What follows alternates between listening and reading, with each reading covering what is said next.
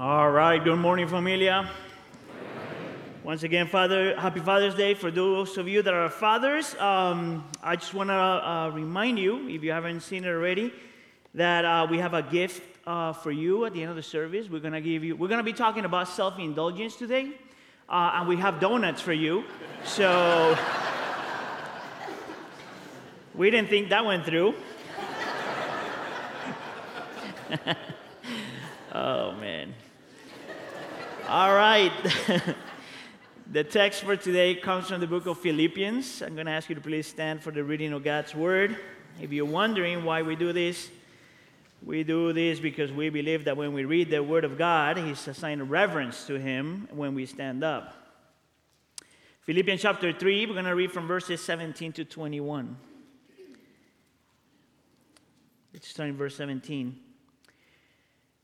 Join together in following my example, brothers and sisters. And just as you have us as a model, keep your eyes on those who live as we do. For as I have often told you before, and now tell you again, even with tears, many live as enemies of the cross of Christ. Their destiny is destruction. Their God is their stomach, and their glory is in their shame. Their mind is set on earthly things, but our citizenship is in heaven, and we eagerly await a Savior from there, the Lord Jesus Christ, who, by the power that enables Him to bring everything under His control, will transform our lowly bodies so that they will be like His glorious body. Lord, I pray that you speak to us this morning as we're finishing with this series and the weapons of self-destruction. Please speak into our hearts, Lord. Holy Spirit, allow us to see and understand. Give us the gift of repenting. Allow us, Lord, to believe what the Scripture says. In the name of Jesus, we pray. And we all say, you may be seated.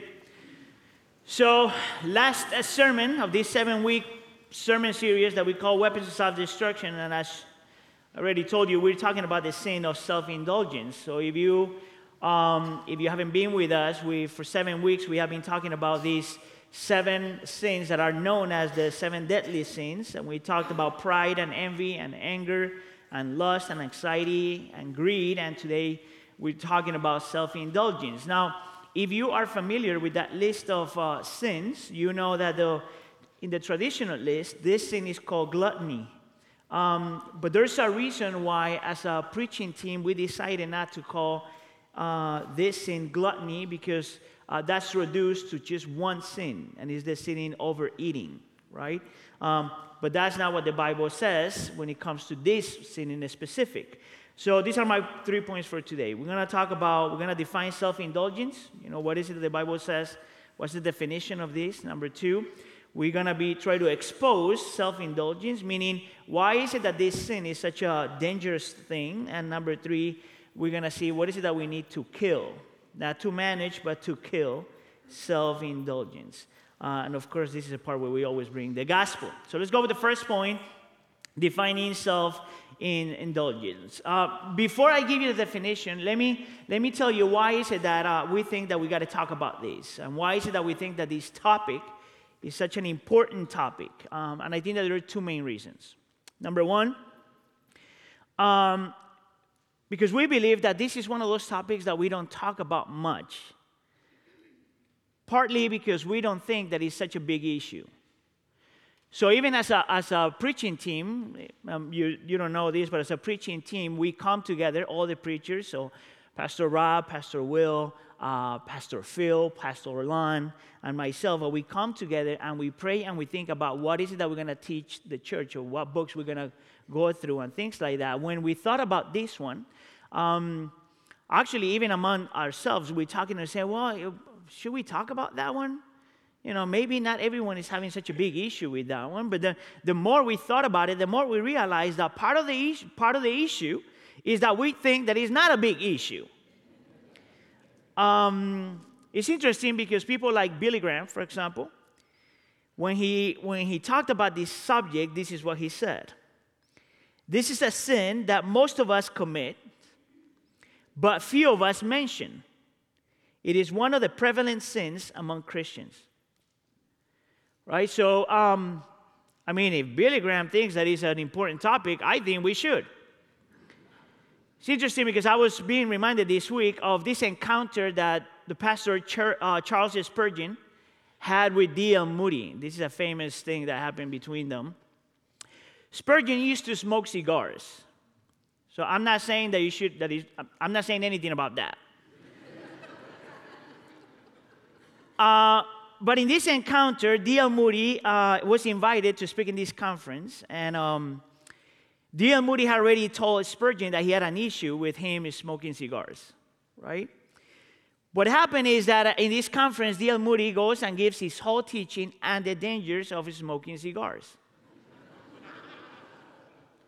The problem, though, was that D. L. Moody had issues with self-control when it came to food. And this is what Spurgeon told him. Mr. Moody, I'll put down my cigars when you put down your fork. And that's how the church got divided. But that in itself, you know, so I'm not saying that it's okay to smoke cigars, but it's interesting that even some of us would say, well, that's a major sin, but if you eat too much, that's not so bad. Did you know that 37% of our population, as a general rule, 37% of our population, no, we spent about 37% of our annual budget in food. 37%. And so I think that we do have a weird relationship with food. I think that's an issue, right? But the second reason why we got to talk about this is because I think that the tendency is to think that there are other sins that are more dangerous than this sin. But what I want you to see is that we fail to see that our relationship with food and our relationship with drinks, this excessive appetite that some of us may have for food and drinks, is just as indicative of our relationship with other appetites. That's why we didn't want to go for the word gluttony. Because our relationship with food is actually a window into our souls, because we deal with food the same way we deal with other appetites. So we must keep in mind that whatever controls our appetites controls the way we live.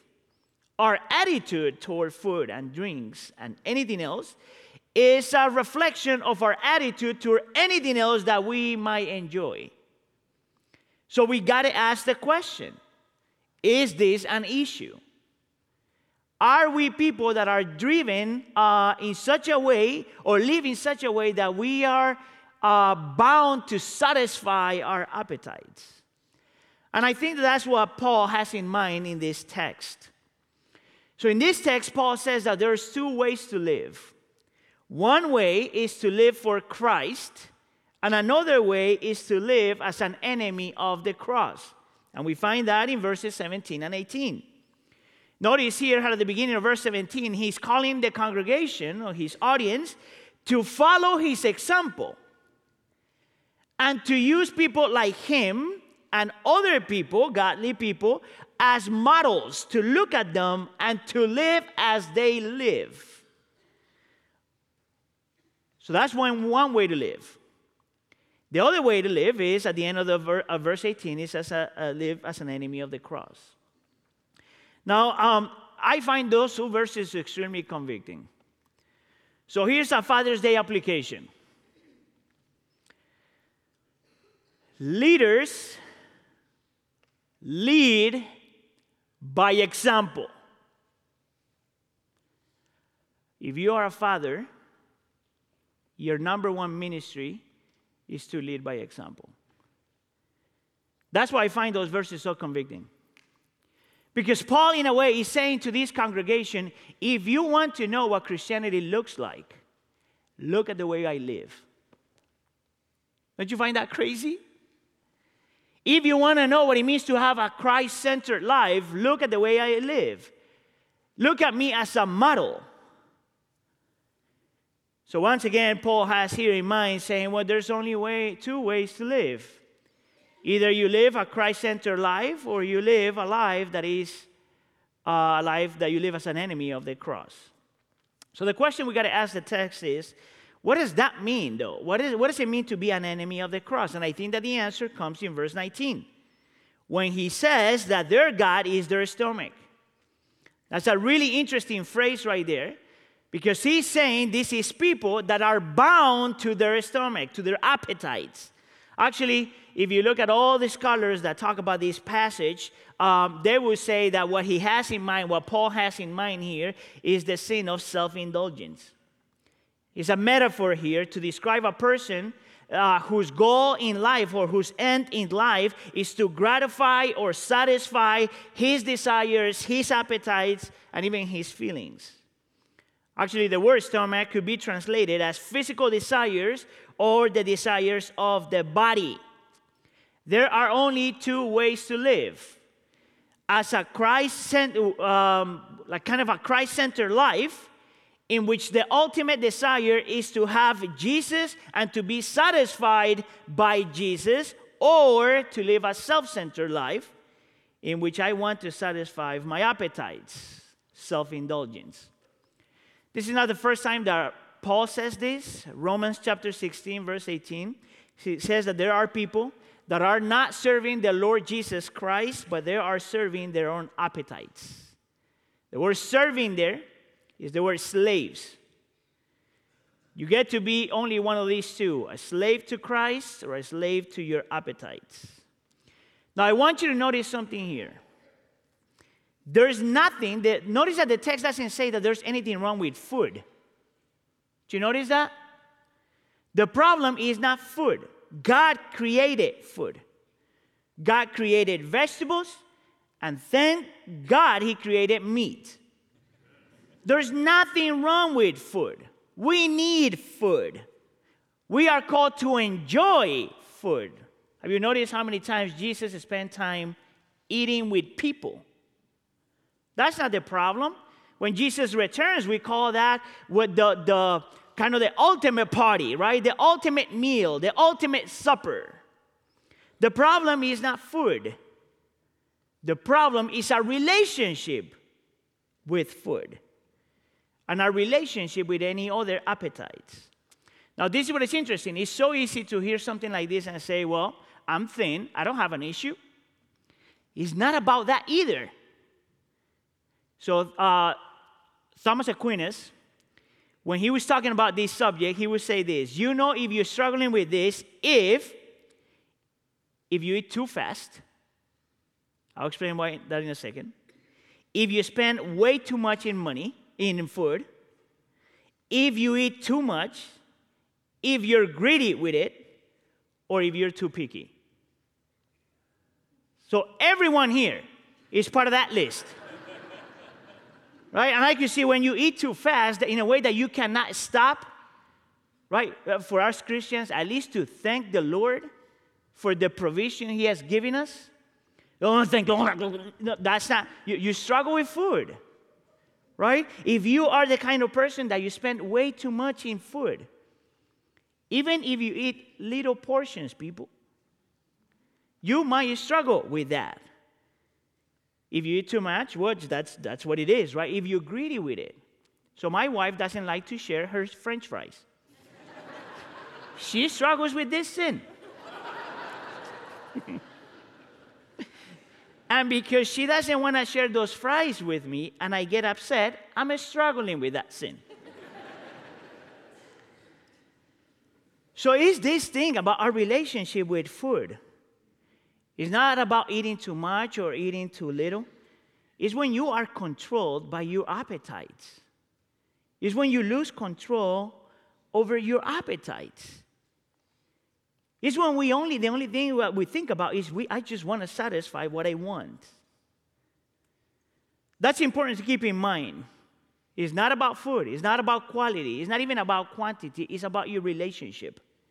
So let me give you a simple definition here. Is self-indulgence is when your appetites control you instead of you controlling your appetites.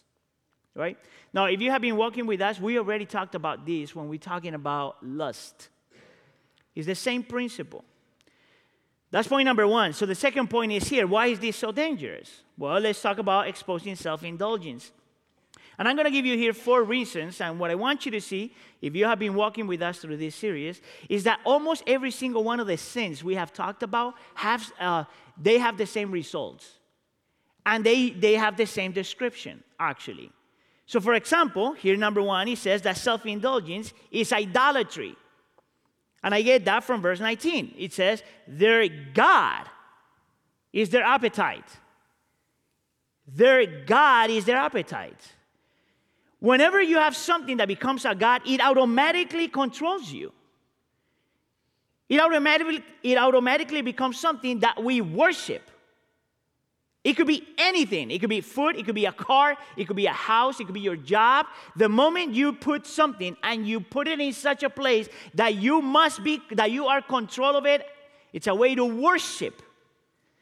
So look at what this author, Brian Hedges, says about this.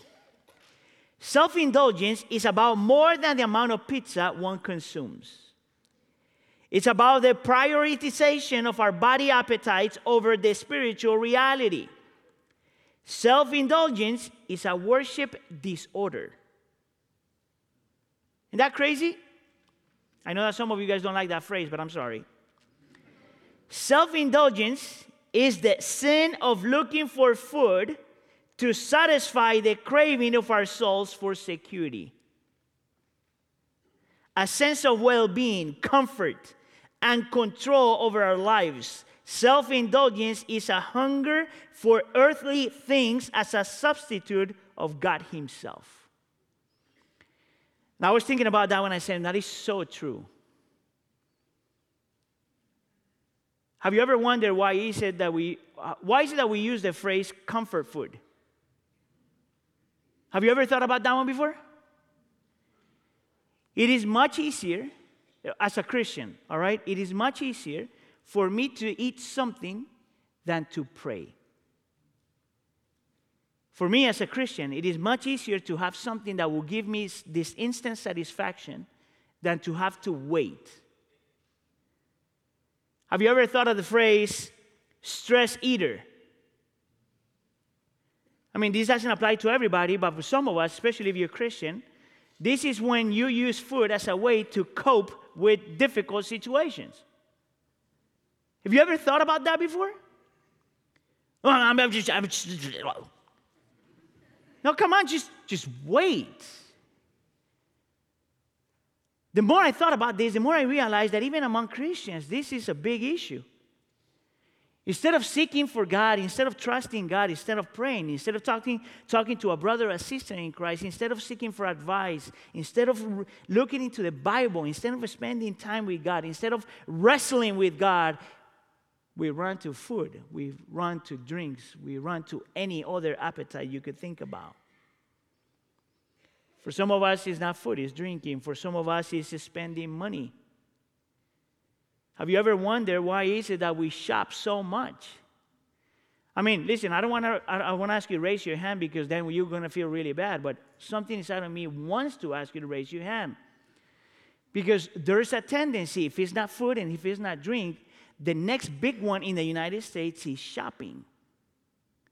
I'm so worried. I got to go shop something. And the next one is entertainment. Is when we find ourselves entertaining ourselves because we don't want to deal with things in life. In my opinion, entertainment is the biggest issue in our country today. When you look at the second generation, the younger generation, the most complicated thing we have as parents is to get in between the relationship of our kids and their phones. That's the hardest thing to do, you know. You need permission to do that. It's all about appetites. It's about distracting ourselves. It's us not finding in God what God gives. It's us looking for something else somewhere else instead of looking at looking for that in God. And that's partly because we have made of appetites an idol. The second thing that we see here is that self-indulgence is a slavery. And I use the same phrase and the same word. Whatever is your God, that thing demands loyalty, and that thing demands submission. Whatever thing is your God, that thing demands loyalty, and that thing demands submission. You remember in Genesis chapter 25, the story of Esau, who was willing to sell his birthright, his place of honor and responsibility, for a plate of food. Now, maybe you would say, well, that might not be my case, but it might be just another appetite. Self-indulgence, number 3, is self-destruction. Look at how the text says it in verse 19. Their destiny is destruction. Their glory is in their shame. Actually, I got a good illustration for this one here. If you're familiar with the book, The Lion, the Witch, and the Wardrobe, not the movie, but the book, actually. One of the main characters in the story is Edmund, right? And Edmund encounters this wicked queen. And the way she controls Edmund is by giving him, at least in the book you see the picture, like this cake that it was called Turkish Delight. So when I was a teacher, I had my classroom read through all of this because I was trying to be evangelistic in the classroom. So we read through all of this, and one of the things that you see with this kid is that as soon as he tastes this thing, he's fully controlled by it. And C.S. Lewis, the author of the book, says right there, anyone who has once tasted it, Turkish Delight, would want more and more of it, and would even, if they were allowed, go on eating until they kill themselves. It's when you want more, and you want more, and you want more, and you want more. Now, once again, we could talk about food or a drink, but you could do the same thing with almost anything. So by show of hands, how many times you guys ever eaten to the point that you feel so bad that you ate? Yeah, only like half of us. That's just what it is, right? Self-indulgence is a distraction. And on this one, I want to spend a few minutes. Verse 19 says this: their mind is set on earthly things, but our citizenship, verse 20, is in heaven. Now, I find those two phrases super interesting, because what Paul is saying here is that the reason why we struggle with self-indulgence is because we love what we have here way too much. Their mind is set on earthly things. The word mind there is the word affection, is the word love.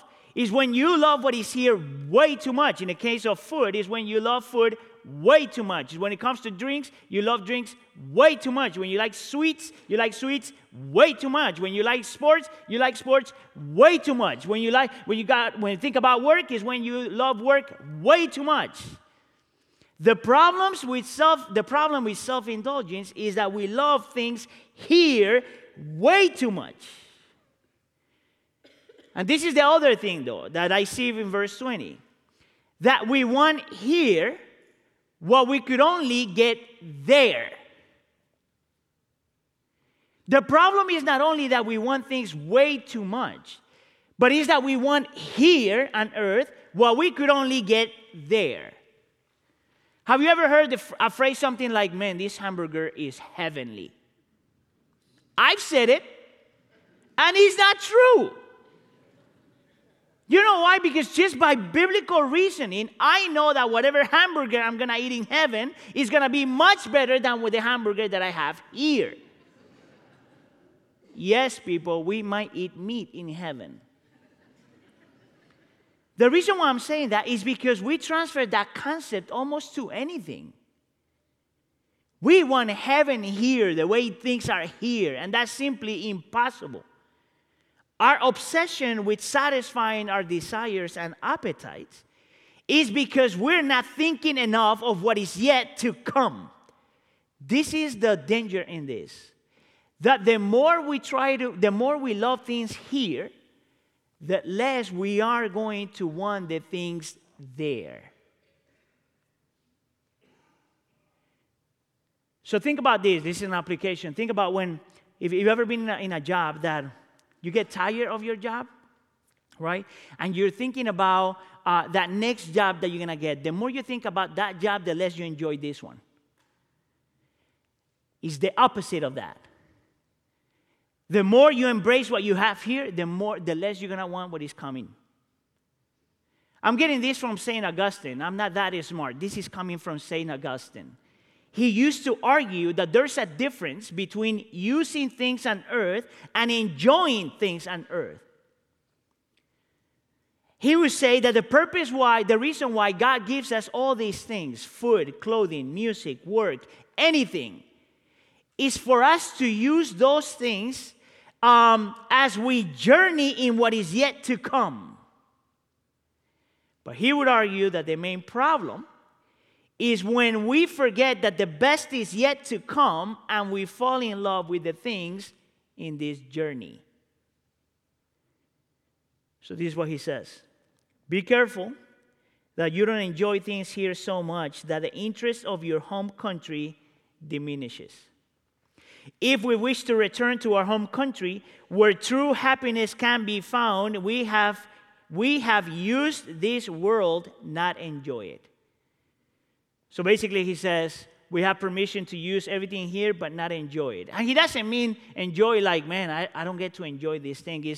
What he means is when you love it so much that you forget what really matters.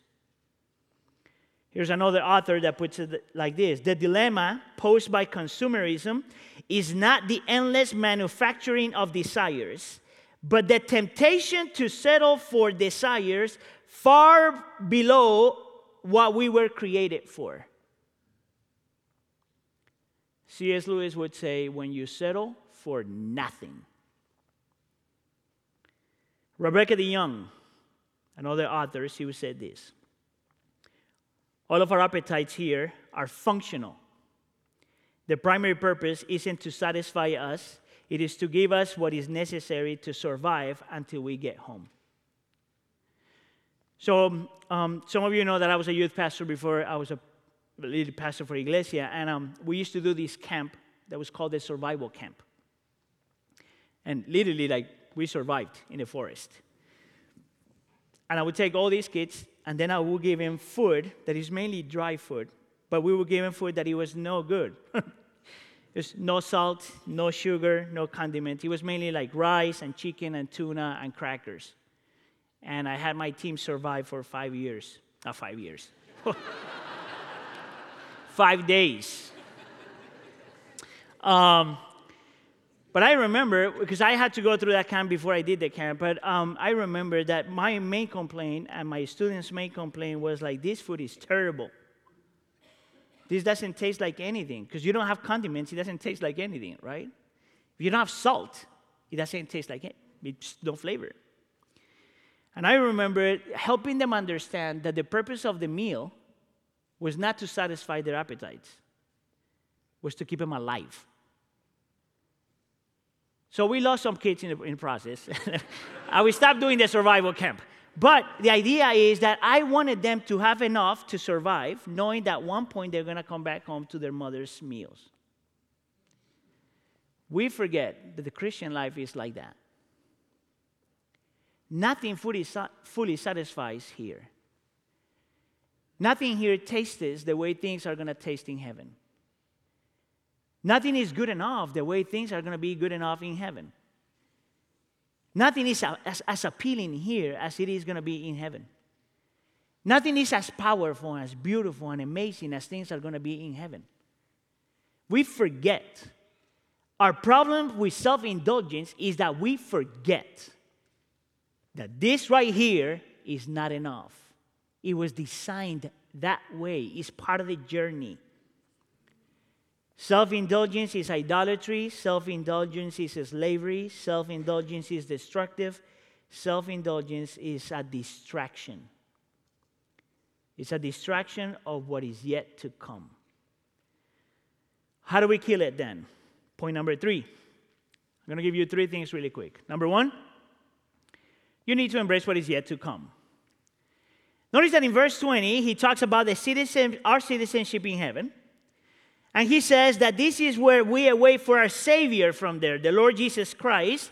Verse 21, who by the power that enables him to bring everything under his control will transform our lowly bodies so that they will be like his glorious body. So the principle here is to be intentional about recognizing that this is a journey, that this is not the end of the road, that the best is yet to come. That's the reason why Jesus died. That's the reason why the text calls Jesus the Savior. When you think of Jesus as a Savior, we're not just thinking about Jesus dying for your sins, but Jesus dying for your sins so he secures what is yet to come. Actually, that's the reason why he resurrected. He resurrected to guarantee what is yet to come, the future resurrection of everything else. That's number one. Number two, in order for you to learn how to deal and kill your self-indulgence desires, you got to learn, look at the phrase when it says that we eagerly await for the Savior. The word eagerly there is when you desperately want something.